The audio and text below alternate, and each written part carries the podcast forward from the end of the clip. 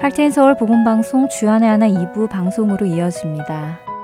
주 안에 하나 2부에는 매일을 살아가는 힘을 얻는 존 맥아더 목사님의 Strength for Today와 은혜의 설교 그리고 선교지에서 겪은 일들을 나누어 주는 부르신 곳에서가 준비되어 있습니다. 먼저 존 맥아더 목사님의 Strength for Today 들으시겠습니다.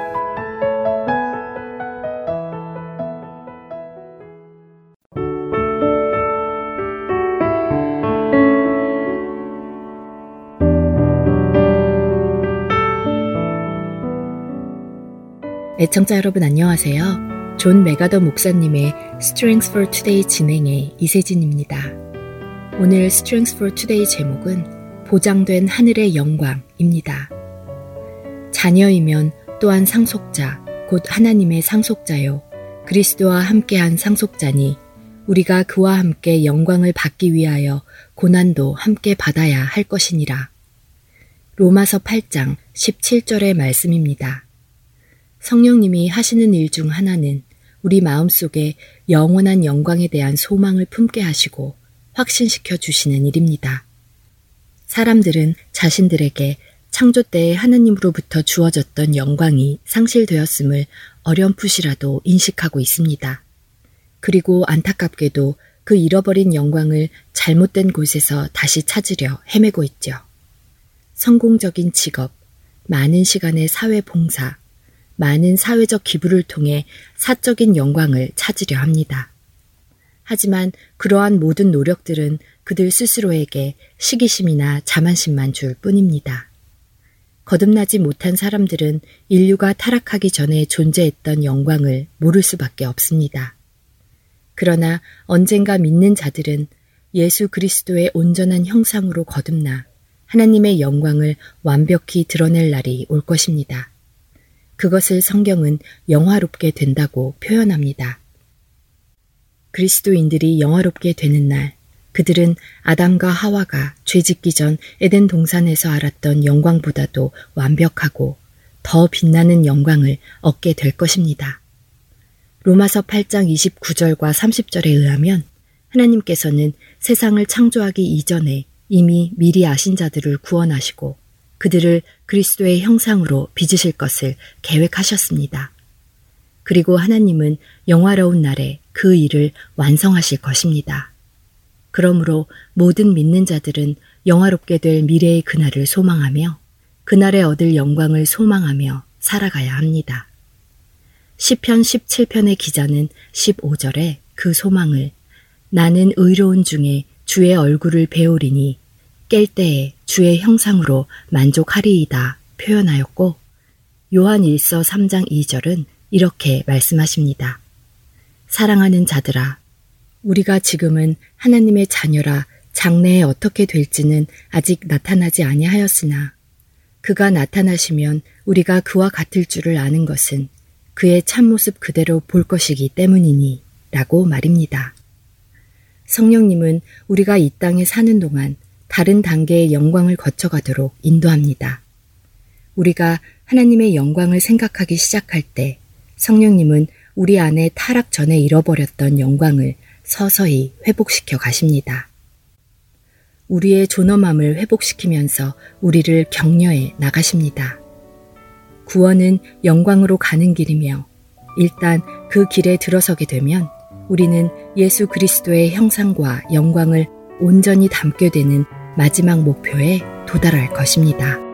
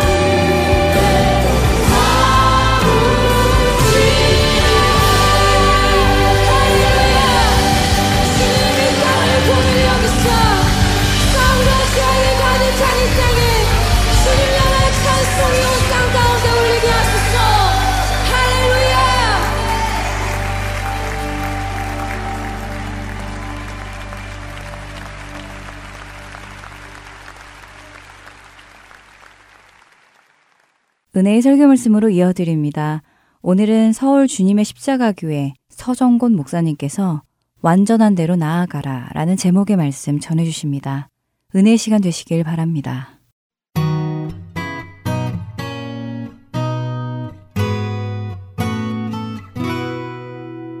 어, 히브리서를 받은 당시의 독자들, 성도들은 어, 신앙생활을 꽤 오래 한 사람들이었습니다.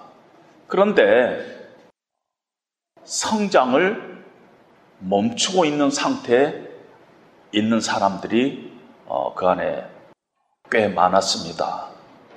그래서 지난 우리가 몇 주 전에 봤지만은 너희가 이제는 마땅히 선생 될 때가 다 지났는데도 아직도 젖이나 먹고 단단한 음식을 못 먹고 하는 것이 어디 그것이 정상이냐 하면서 어, 이렇게 어, 말씀을 하는 것을 우리가 봤습니다. 영적으로 성장되지 않고 성숙되지 않는 크리스찬들이 교회 안에 많이 있었다는 얘기입니다. 근데 영적으로 성장되는 것이 목사님 그렇게 중요합니까? 왜 영적으로 성장되지 못한 신앙을 잘못된 신앙이라고 하십니까? 뭐 잘못은 아니잖아요. 예수를 믿으면 되잖아요. 물론 더 좋아서 더 성장하고 하면 좋지만은 뭐 성장 안 할 수도 있잖아요. 그런데 영적으로 성장하지 못하는 것이 왜 잘못된 신앙인가? 왜 그것이 문제냐 하면은 우리가 이제 평생 예수 믿고 신앙생활 하는데요. 이 신앙생활을 한다는 건 뭐냐면은 매일매일 순간순간 우리의 삶 가운데서 하나님이 기뻐하시는 뜻이 무엇인가 하는 것을 우리가 분별하고 또 거기에 선택하고 행동하고 그 살아가는 그 모든 것들을 어, 신앙 생활이라고 합니다. 그런데 신앙적으로 미성숙하면 어떤 일이 생기냐면요. 마음속에 내 삶을 가이드하는 영적인 신앙적인 원리가 안정적으로 내 심령 가운데 뿌리를 못 내리고 있는 거예요. 그러니까 어떤 일이 발생하냐면 자주 자주 어떤 일을 결정하고 판단하고 선택할 때 내 생각대로 내 느낌대로 판단을 합니다. 그리고 내가 알고 있는 상식, 내가 알고 있는 어떤 지식, 경험, 그 나를 형성하고 있는 것들이 나를 가이드해 가지고 모든 판단이 사실은 믿음으로 하지 않고 내 중심적으로 하게 됩니다. 그러면은 반드시 주님의 일을 방해하는데 사용이 된다는 것입니다. 그냥 그것으로 끝나는 게 아니라 반드시 주님의 일을 방해하는데 내가 사용이 됩니다. 여러분, 저는 오랫동안 한 교회를 이렇게 어, 섬기면서 이렇게 보니까 신앙생활을 오래 했는데 성숙되지 못한 사람들이 교회 공동체를 어떻게 망가뜨리고 수많은 사람들에게 상처를 주고 예수님을 참 부끄럽게 하는가 하는 것들을 저는 무수히 봤습니다. 그냥, 그냥 적당히 성장하지 않고 그냥 다니는 것으로 끝나지 않고 반드시 나라는 사람이 잘못된 곳에 사용된다는 것입니다. 예수님께서 에루살렘으로 이렇게 올라가시면서 제자들에게 내가 에루살렘에 올라가서 고난을 받고 또 죽임을 당할 것이라고 세 번이나 얘기를 했습니다. 그때 베드로가 예수님께 항변합니다. 항변한다는 말이 예수님을 꾸짖는다는 뜻입니다.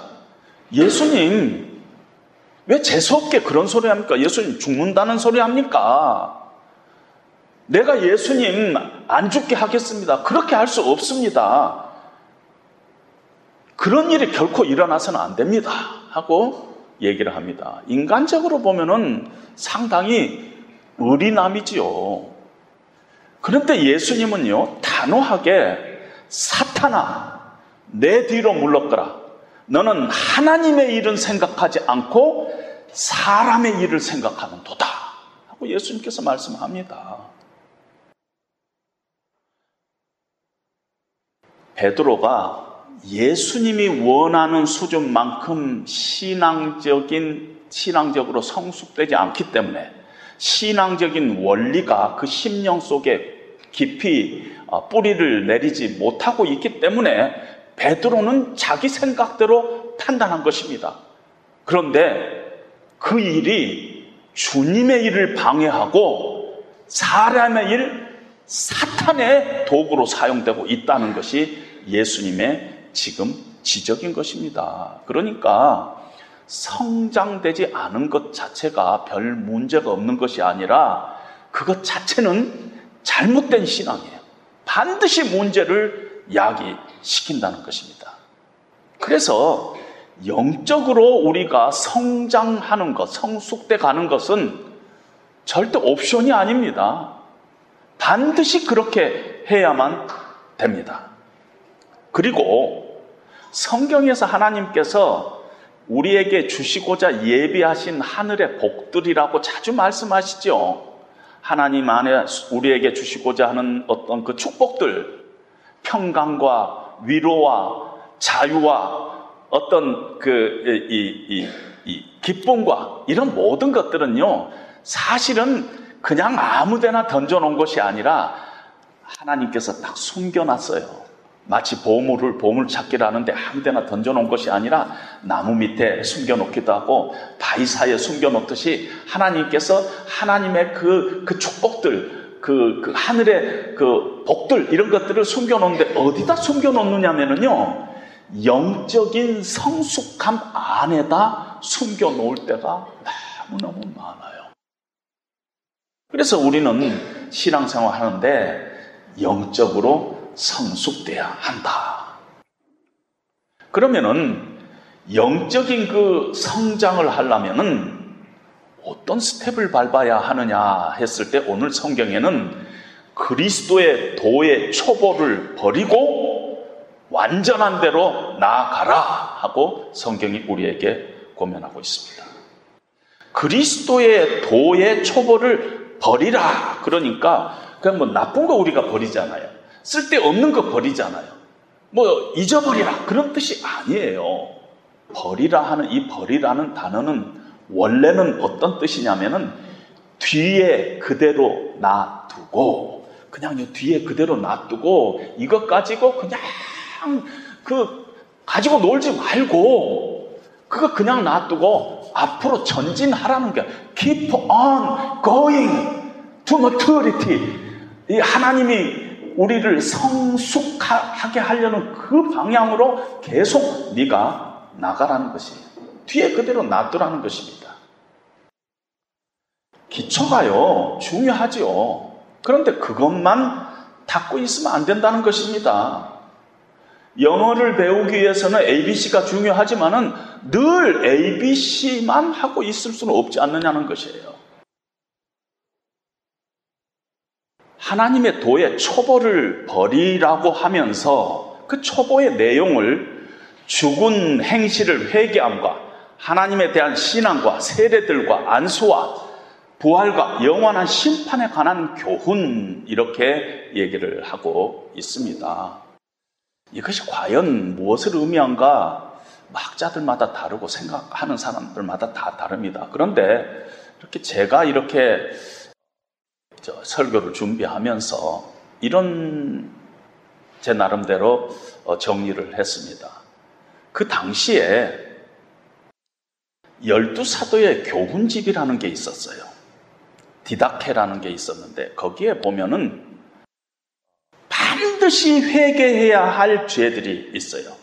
살인죄, 도적질, 우상숭배, 마술, 강탈, 위증, 반드시 회개하지 않으면 안 되는 죄악들이 있었어요. 왜냐하면 지금 이 히브리서 편지를 받고 있는 이 성도들은 유대인들이에요. 뭐 갑자기 다른 나라 사람이 온 게 아니라 그동안에 쭉 유대교에 접해 있던 사람들이 크리스찬이 된 거예요. 그러니까 그동안에 그 유대교 안에서도 이 디다케를 쭉 공부하다가 이것들이 이제 교회 안에도 그대로 흡수돼 가지고 이런 어, 죽은 행실에 대한 회개 이런 것들을 가르쳤을 것입니다. 안수도 가르쳤을 거예요. 왜냐하면 당시에는 지금보다 훨씬 더 안수를 자주 했어요. 우리가 알다시피 어, 디모데를 안수할 때 디모데에 어떤 은사들이 있는가를 어, 성령께서 이렇게 밝혀줬어요. 안수를 할 때. 뿐만 아니라 바울이 디모데를 안수할 때 디모데가 이미 받은 하나님으로부터 받은 은사가 그 마음속에서 불일 듯 일어나기를 바란다 하면서 어, 이렇게 안수를 했어요. 그리고 장로님들이 이렇게 신방을 갔을 거 아닙니까? 그러면 반드시 장로님들이 아픈 사람의 기름을 바르고 안수 기도를 했어요. 그러니까 성도들 중에 어, 질문이 있었을 것입니다. 아, 왜 기름을 바르고 안수해요? 그러면 안수에 대해서도 설명을 하고 이런 기초적인 어, 것들에 어, 관해서 어, 이렇게 설명을 했을 것입니다. 그런 것들이 아마 어, 그 크리스찬 101에 다 들어 있었을 것입니다. 그런데 회개가 참 중요하고 필요한 것임에도 불구하고 그들이 어떤 면에서 회개 중심적인 신앙생활을 했을까도 모른다 하는 생각을 갖게 됩니다. 여러분, 우리가 죽은 행실을 회개해 가지고 구원받은 게 아니에요. 예수님을 믿어서 구원받은 것이에요. 하나님에 대한 믿음도 다른 게 아니에요. 하나님에 대한 믿음도 오직 예수 그리스도를 통해서 우리에게 오신 그 믿음을 믿는 것이 하나님에 대한 믿음인 것입니다. 신앙은요, 믿음의, 믿음인데 믿음의 대상은 예수 그리스도예요. 예수 그리스도가 어떤 분이신가? 예수 그리스도라면 지금 어떻게 하셨을까? 예수님이 기뻐하시는 것은 무엇일까? 이 삶의 구체적인 정황 가운데서 어떻게 나, 의 선택을 통해서 결정을 통해서 생명의 역사가 일어날 수 있는가? 그 예수 그리스도가 우리 신앙의 내용이 돼야 되는데 그렇지 않고 자꾸 의식이나 어, 종교적인 어떤 그런 행위들이 어, 우리의 신앙의 본질을 찾고 있다면은 그거는 더 이상 닥지 말고 앞으로 진도 나가야 된다는 것입니다. 완전한 대로 나아가야 합니다. 그런데 이 완전한 대로 나아가라 그러니까 우리가 벌써 부담이 생겨요. 완전? 근데 이 말은요, 죄를 짓지 말고 윤리적으로 틀림없는 그런 완벽한 사람이 되라는 뜻이 아니에요. 절대 그런 뜻이 아니에요. 물론 나중에 그런 것들도 조금은 포함될 수 있지만 지금 이 본문에서는 절대 윤리적으로 완벽한 사람이 되라 그런 뜻이 아니에요. 오늘 이 본문에는 뭐하고 어울려서 우리가 해석을 해야 되냐면 초보하고 초보하고 완전한 대하고를 이렇게 같이 봐야 돼요. 그러니까 완전한 대는요 어, 도덕적으로 완벽한 그런 뜻이 아니라는 것입니다.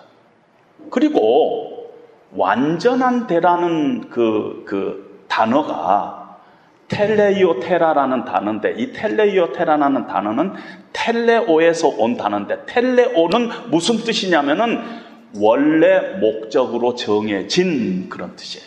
그러니까 완전한 대라는 것은 뭐냐면은 원래 누군가가 우리를 구원할 때 목적으로 정해진 목적지가 있다는 것이에요. 하나님께서 우리를 하나님의 백성 삼으실 때 우리가 어디까지 가야 된다는 그 목적지가 있다는 것이에요. 그리스도의 도라는 하나의 전체가 있어요. 그리스도의 도 그러는데 그 안에 처음 발을 디딘 사람들은 그 전체로서의 도의 충만한 위치까지 나아가야 한다는 것이에요.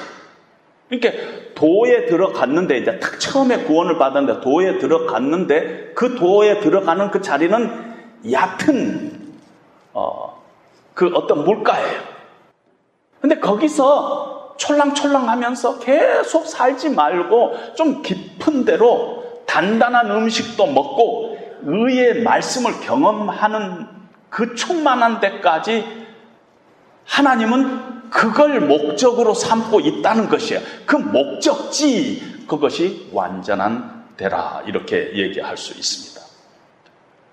에베소서적인 표현을 빌리면은 하나님의 아들을 믿는 것과 아는 것에 너희가 하나가 되어 온전한 사람을 이루어 그리스도의 장성한 분량에 충만한 데까지 이르라.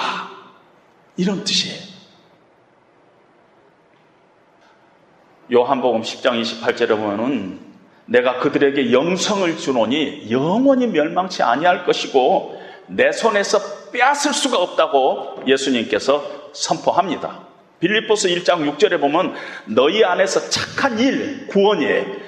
구원의 일을 시작하시는 이가 그리스도의 예수의 날까지 이루실 줄 우리가 안다 그랬어요. 그러니까 한 번 구원을 시작하면은 반드시 마지막까지 끌고 가신다는 것이에요.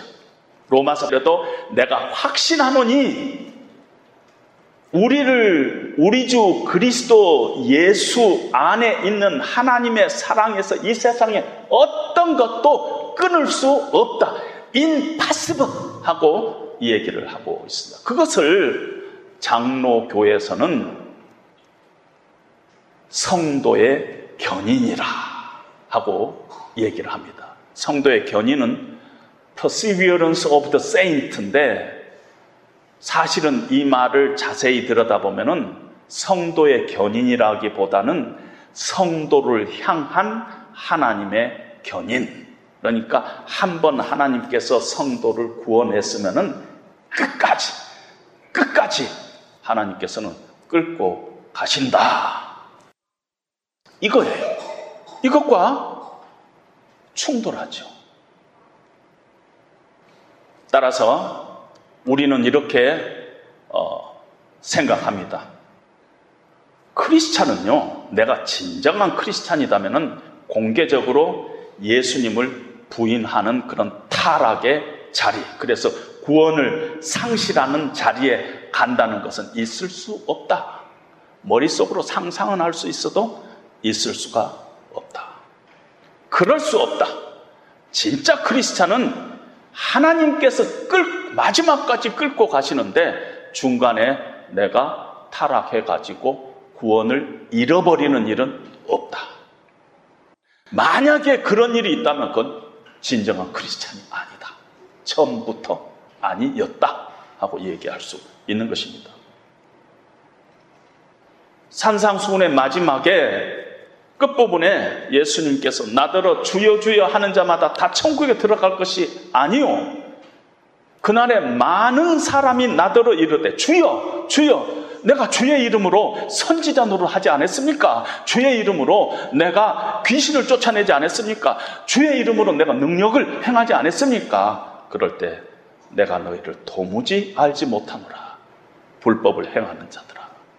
이런 일이 이런 착각이 있을 수 있다는 것이에요.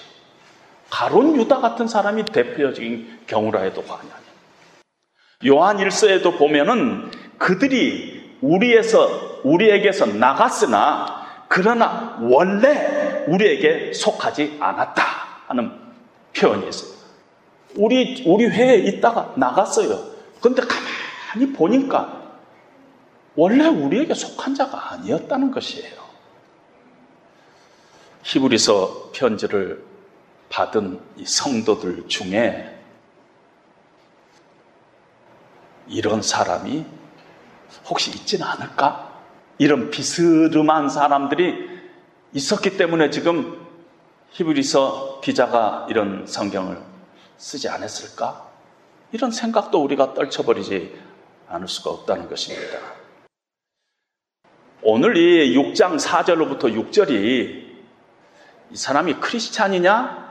크리스찬이 아니냐 하고 질문을 하게 되면은 더 이상 나갈 길이 없어요. 그래서 제가 이 부분을 조금 다른 각도로 어, 이해하기 시작했습니다. 본문은 우리에게 진짜 무엇을 얘기하고 있느냐? 크리스찬이냐? 아니면 크리스찬 아니냐? 이걸 따지려고 하는 거냐? 저는 그것이 아니라고 생각합니다. 그러면은 이 본문을 조금 더 어, 정확하게 이해하기 위해서 몇 가지 제가 전제를 좀 가질 필요가 있다 하는 것입니다. 구원에는요, 단계가 있지만은 구원은 하나의 전체예요. 구원은 하나의 전체예요. 그래서 구원을 받았는데, 구원을 받았는데, 타락해서 구원을 잃게 되었다 하는 말은 말이 안 되는 말이에요. 무슨 말인가 아시죠? 구원은 하나의 전체예요. 그렇는데 구원을 받았는데 구원을 잃었다 하는 것은 있을 수가 없는 말이에요. 말 자체가 성립이 안 됩니다. 따라서 미래의 구원을 받을 것이 아니면은 현재의 구원은 그거는 받는 것이 아니라는 것이에요. 구원은 하나예요. 구원은 하나, 하나기 때문에 나중에 구원을 안 받는데 지금 나는 구원을 받아 있다. 이건 말이 안 된다는 얘기예요. 구원은 하나기 때문에. 그리고 성경의 다른 부분을 다 종합해서 봤을 때 참된 크리스찬은 절대 배교하지 않아요. fall away 하지 않아요. fall away 하지 않아요. 절대 배교하지 않아요. 왜? 하나님께서 붙잡고 그 사람을 마지막까지 끌고 가기 때문에 우리가 그럴 가능성이 있는 것 같이 보여도 절대 fall away 하지는 않아요. 이건 있을 수 있어요. fall down 할 수는 있어. fall down. 여러분, 베드로는요, 실족에서 넘어졌어요. 죄를 지었어요. fall down 한 거예요.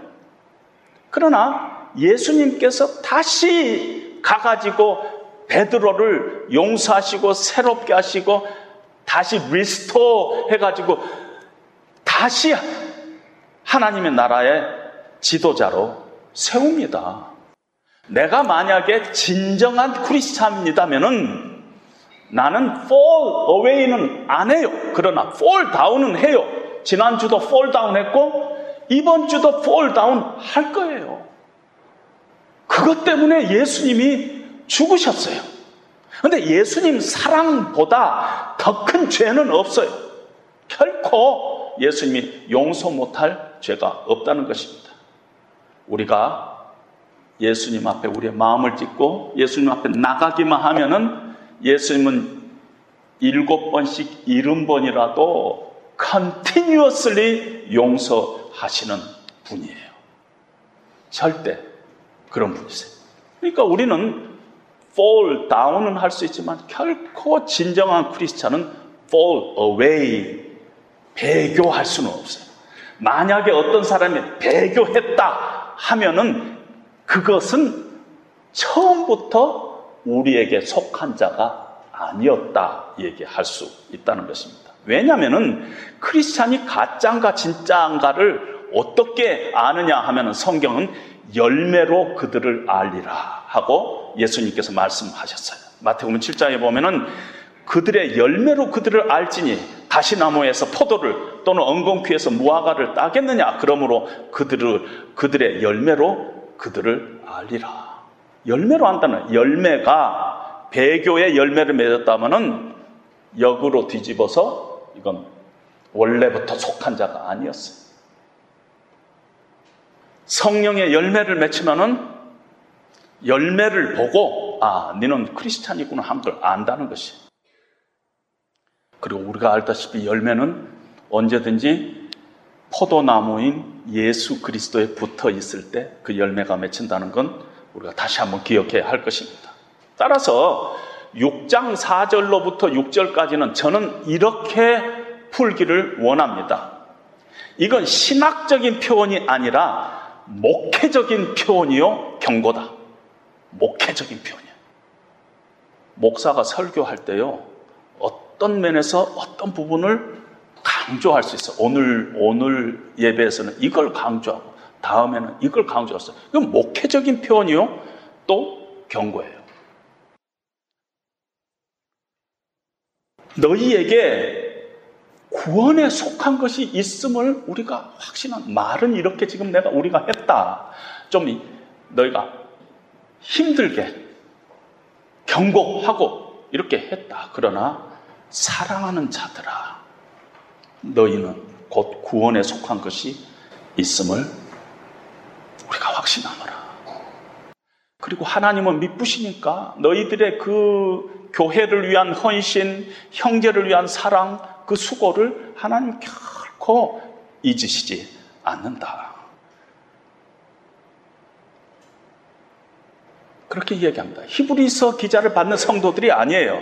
왜냐하면 6장 1절로부터 3절까지는 위라는 3인칭 1인칭 복수를 쓰고 있는데 이 6장 4절로부터 6절은 데이라는 어, 3인칭 복수를 쓰고 있어요.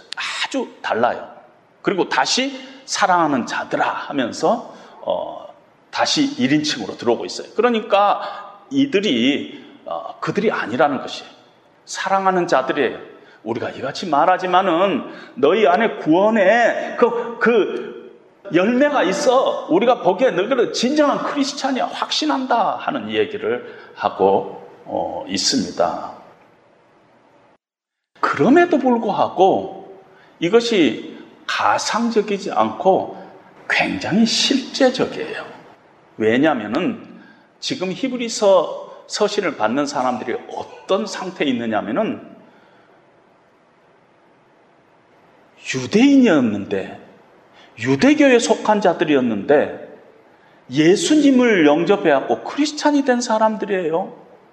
그 중에는 제사장들도 꽤 있었어요. 우리가 사도행전 보면은 허다한 무리가 예수께 돌아왔는데 그 중에 제사장들도 많았더라. 뭐 제사장들도 있고 뭐 그러는 사람들이에요. 근데 그들이 다시 유대교로, 아, 기독교로 돌아와 봤더니 별거 없네.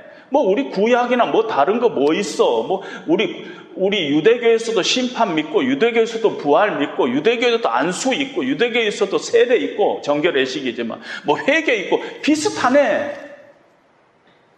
이러고 돌아갈 그런 위험들이 있는 사람들이 있어서 오늘 이 경고는 그냥 가상적이라기보다는 대단히 실제적이라는 것입니다. 하나님께서는요, 우리가 죄 지으면은요, 100번이고 1000번이고 용서하시는 분이에요. 용서하시는 분이에요. 그런데 저는 목회에서 이런 것들을 자주자주 경험했어요. 하나님은 100번이고 1000번이고 용서하시는 분인데 내가 내가 하나님께 나아가는 길을 계속 내가 잘라버려요.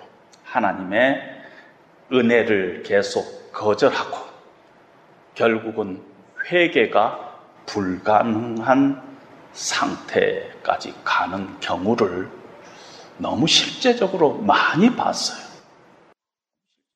그래서 배교에서 뭐 예수님을 공개적으로 부인하고 그런 건 아니지만은 너무너무 배교에 버금가는 일들이 교회 공동체 안에서 자주자주 발생했고 또 히브리서 기자가 지금 유대인 크리스찬 공동체를 바라봤을 때 그런 일들이 꽤 있다는 것이요.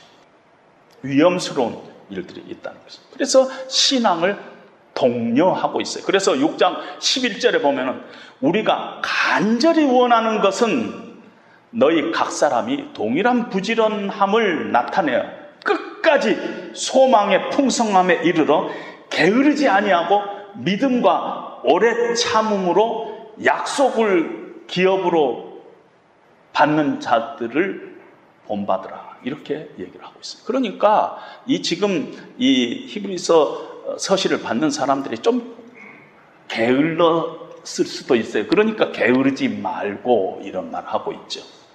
믿음으로 생각하지 않고 상황에 너무 매여가지고 오래 참지 못하고 요동하고 있어요. 초신자들, 어떻게 보면 성숙된 자리에 가지 못하고 있으니까. 그러니까 우리가 너희에게 간절히 원한 것이 있는데 아주 부지런하게 게으르지 말고 믿음과 오래 참음으로 하나님의 말씀 안에서 약속한 것들을 붙잡고 믿음으로 살아가야 되지 않겠느냐 하는 그런 어, 권면을 어, 지금 하고 있다. 이렇게 어, 저는 생각합니다. 현상유지는 하나님의 옵션 중에 없어요. keep on going 하지 않으면 백스텝 받게 돼 있어요. keep on going 하지 않으면 반드시 백스텝 받게 돼 있는 것이 신앙의 원리인 것입니다. 그래서 완전한 대로 나아가라.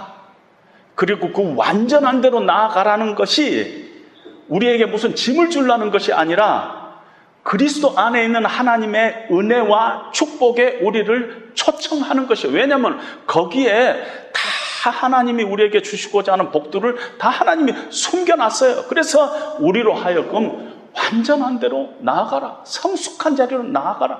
거기에 보화들이 다 숨어져 있다. 우리를 예수 그리스도의 충만한 대로 지금 초청하고 있는 것이에요. 이 말씀을 감사로 기쁨으로 받아야 하는 것입니다. 그래서 신앙생활은 반드시 반드시 성장해야 돼요. 성장해야 돼요. 그런 고민을 가지고 여러분들이 어, 남은 생애를 하나님이 기뻐하시는 그런 어, 삶 결단하면서 살아가시를 주님의 이름으로 어, 축원드립니다.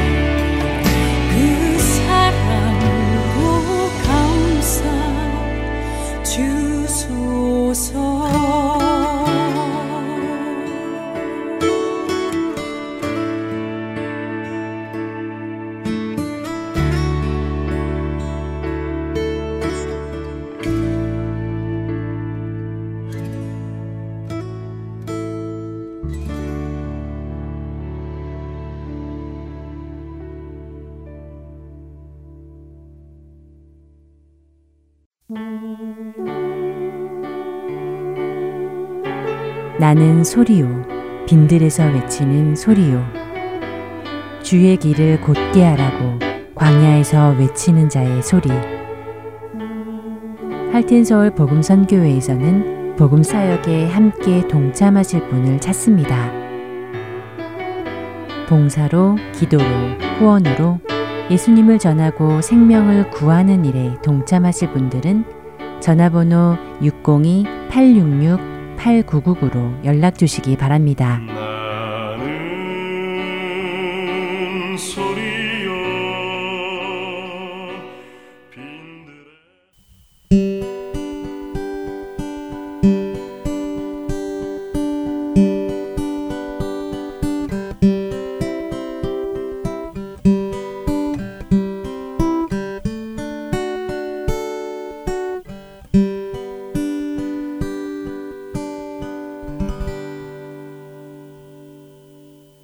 계속해서 부르신 곳에서로 이어집니다. 아마존에서 선교하시는 이명희 선교사님의 세 번째이자 마지막 이야기입니다. 최광덕 아나운서가 대독해 드립니다.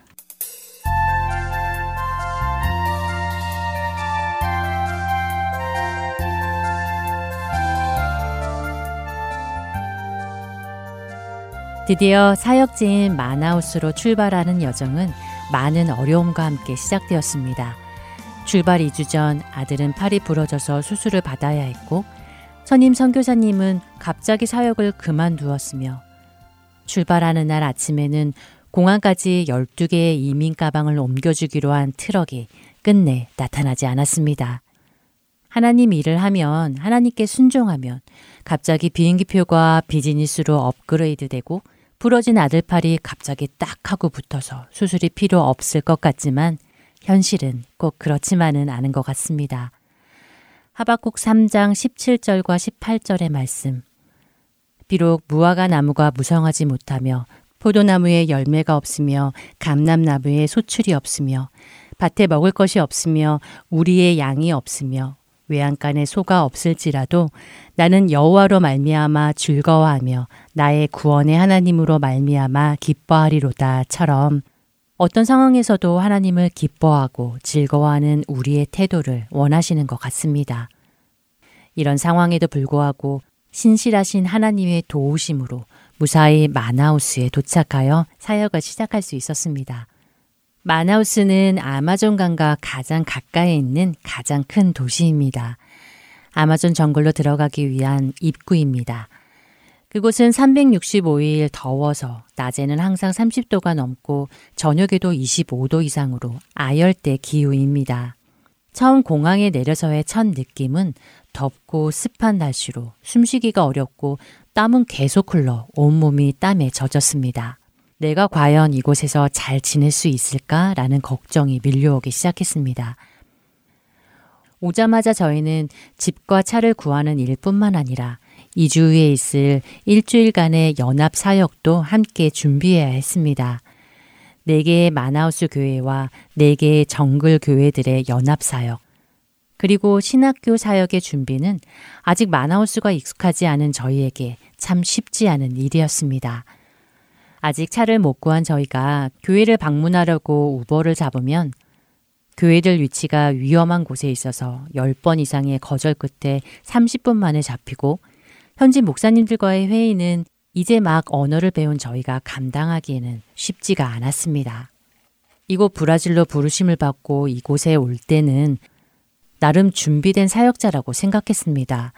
선교사 훈련, 그리고 다양한 훈련의 경험도 있으며 남편은 나름 한국과 미국에서 사역 경험도 있고 선교학으로 박사학위도 받았기 때문에 이 브라질 땅에서 하나님을 위해 충분히 일할 수 있을 거라고 생각했습니다.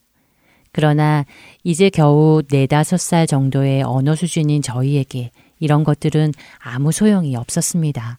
한 번은 교회에 방문하여 현지인 자매들과 이런저런 이야기를 함께 하였습니다. 적당히 들어주며 그냥 아는 척하며 서 있는데 한 친구가 너 정말 이해한 거 맞아? 라고 물어보는 것이었습니다. 순간 너무 당황스럽고 창피하여서 쥐구멍에라도 들어가고 싶었습니다.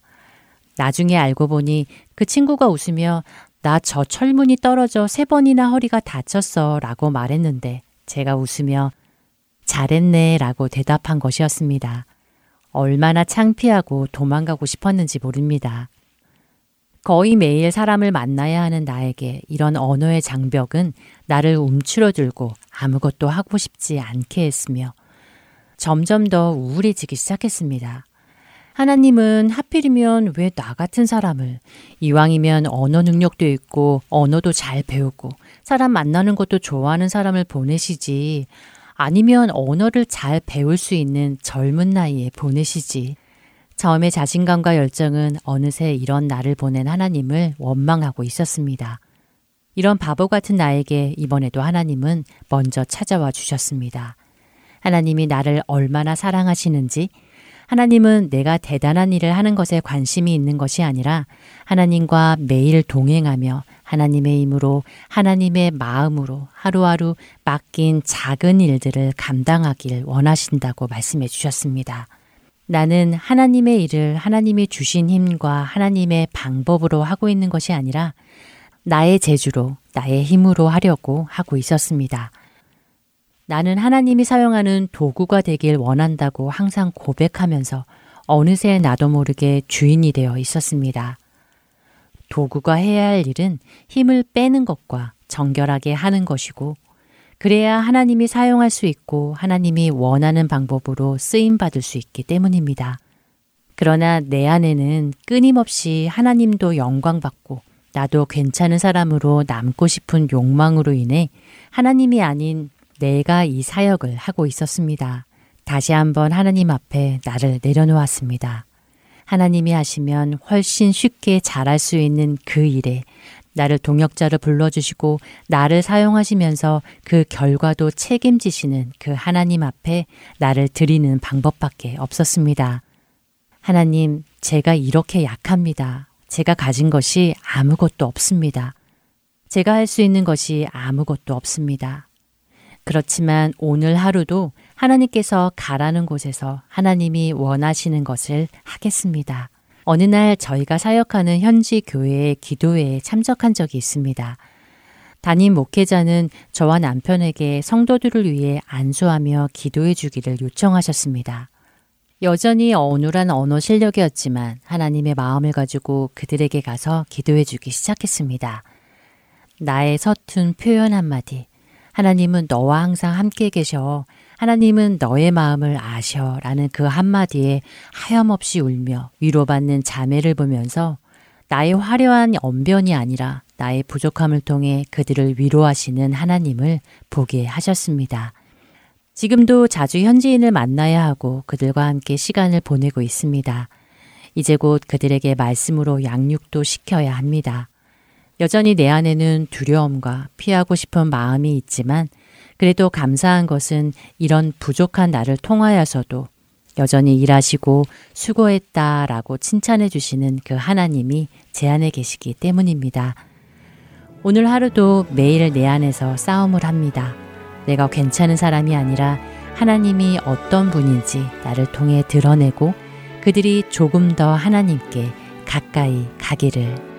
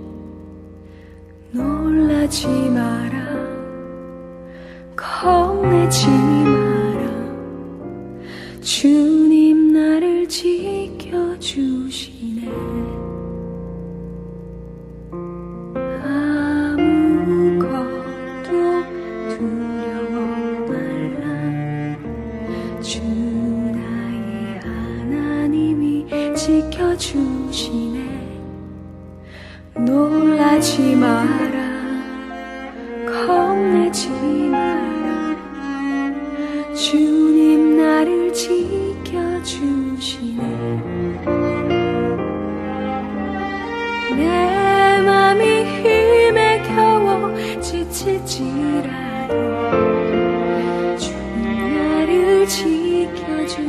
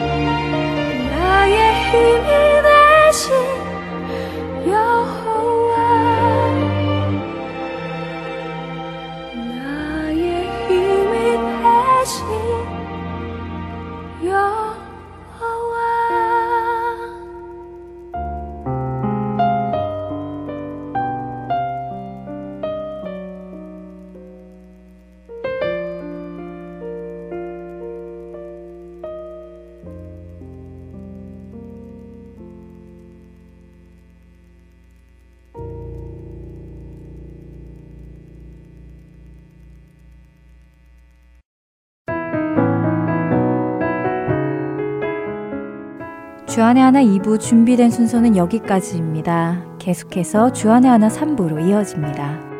주님의 말씀을 더 알아가는 시간 되시길 소망하며 2부 순서 여기에서 마치겠습니다.